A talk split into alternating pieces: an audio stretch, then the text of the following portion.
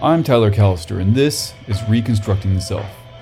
Today's piece is called How to Feel in Control Even When You Aren't a practical solution to the problem of free will. Everything that you are at this moment arises downstream from everything else that came before. 13.8 billion years ago, the Big Bang occurred, galaxies formed, evolution happened, and the entirety of heretofore human history happened, and then you came out screaming and mewling into the doctor's arms less than a hundred years ago. You are continuous with the process of the universe, made of atoms and other quantum stuff, including your brain, which, as you know, makes your mind and who you are. You were thrust into this existence. You are made of the same stuff that the rest of the universe is. Your mind arises out of your brain, and your brain is just a thing like a kidney is. Your parents gave you your genes, and you didn't pick your parents. You are what you are. You are not working with the laws of physics. You are part of the laws of physics. Indeed, you are part of the universe. Science says that things are just happening, like an ever present waterfall of motion. You are part of that motion. So, who is in control? You or the universe? This is the conundrum that philosophers call the problem of free will.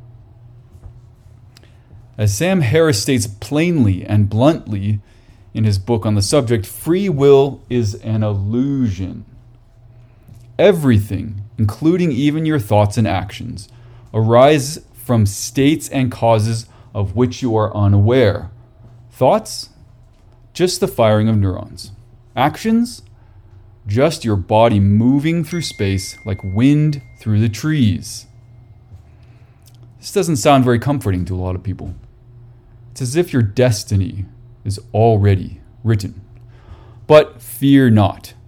The way out of this paradox is simple. Objective science, the same method that tells you we are made of atoms, also tells us that human beings like to be in control. Psychologists will tell you that the happiest people have a strong internal locus of control. That's a fancy way of saying that if you are happy, you likely feel that you are the captain of your destiny even if you know intellectually, because I have just deftly explained it here, that free will is an illusion, you can still take the posture of being captain of your destiny.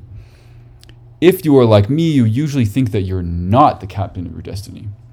What psychologists call having an external locus of control. This is a matter of temperament, a somewhat dour, drawn face to the realities of fate. I do not recommend living like this.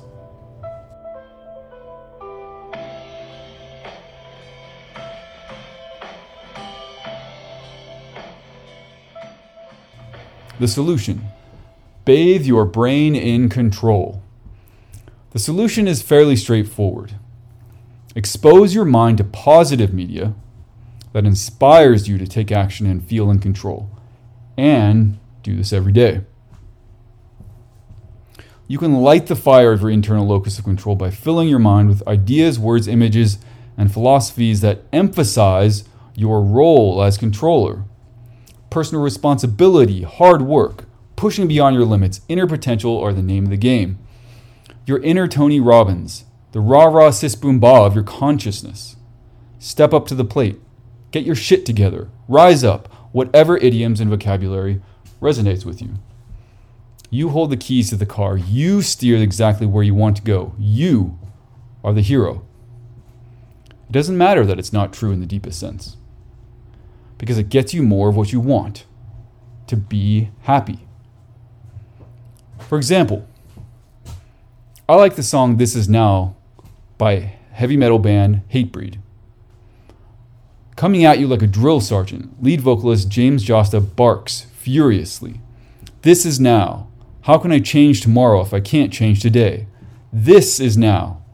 If I control myself, I control my destiny.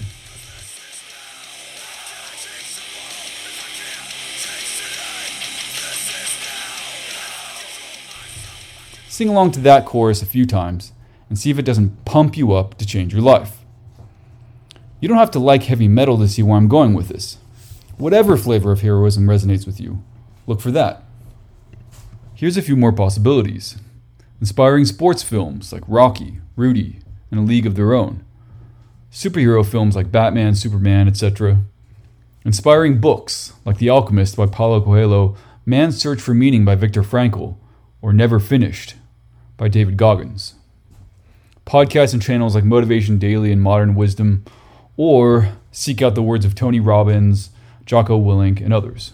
Many cerebral, thoughtful people roll their eyes at this kind of material, as I once did.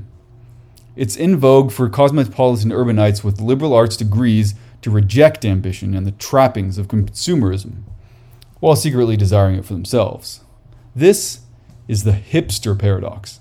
I'm cynical about material success, but I'm also obsessed with it. For the sake of your own happiness, I encourage you to resist this impulse. Even if you know that internally that free will, in the sense of an unmoved mover, is an illusion, if you bathe your brain in material that encourages a strong locus of control, you are pushing the buttons in your brain that lead to happiness. This is not all you need for happiness and wisdom, of course. You need ultimately to melt into the present moment at every moment, or as many as you can muster. That, that's the center of a good life, according to the Buddha and according to psychological science. The process begets the outcomes, and the process is also the point.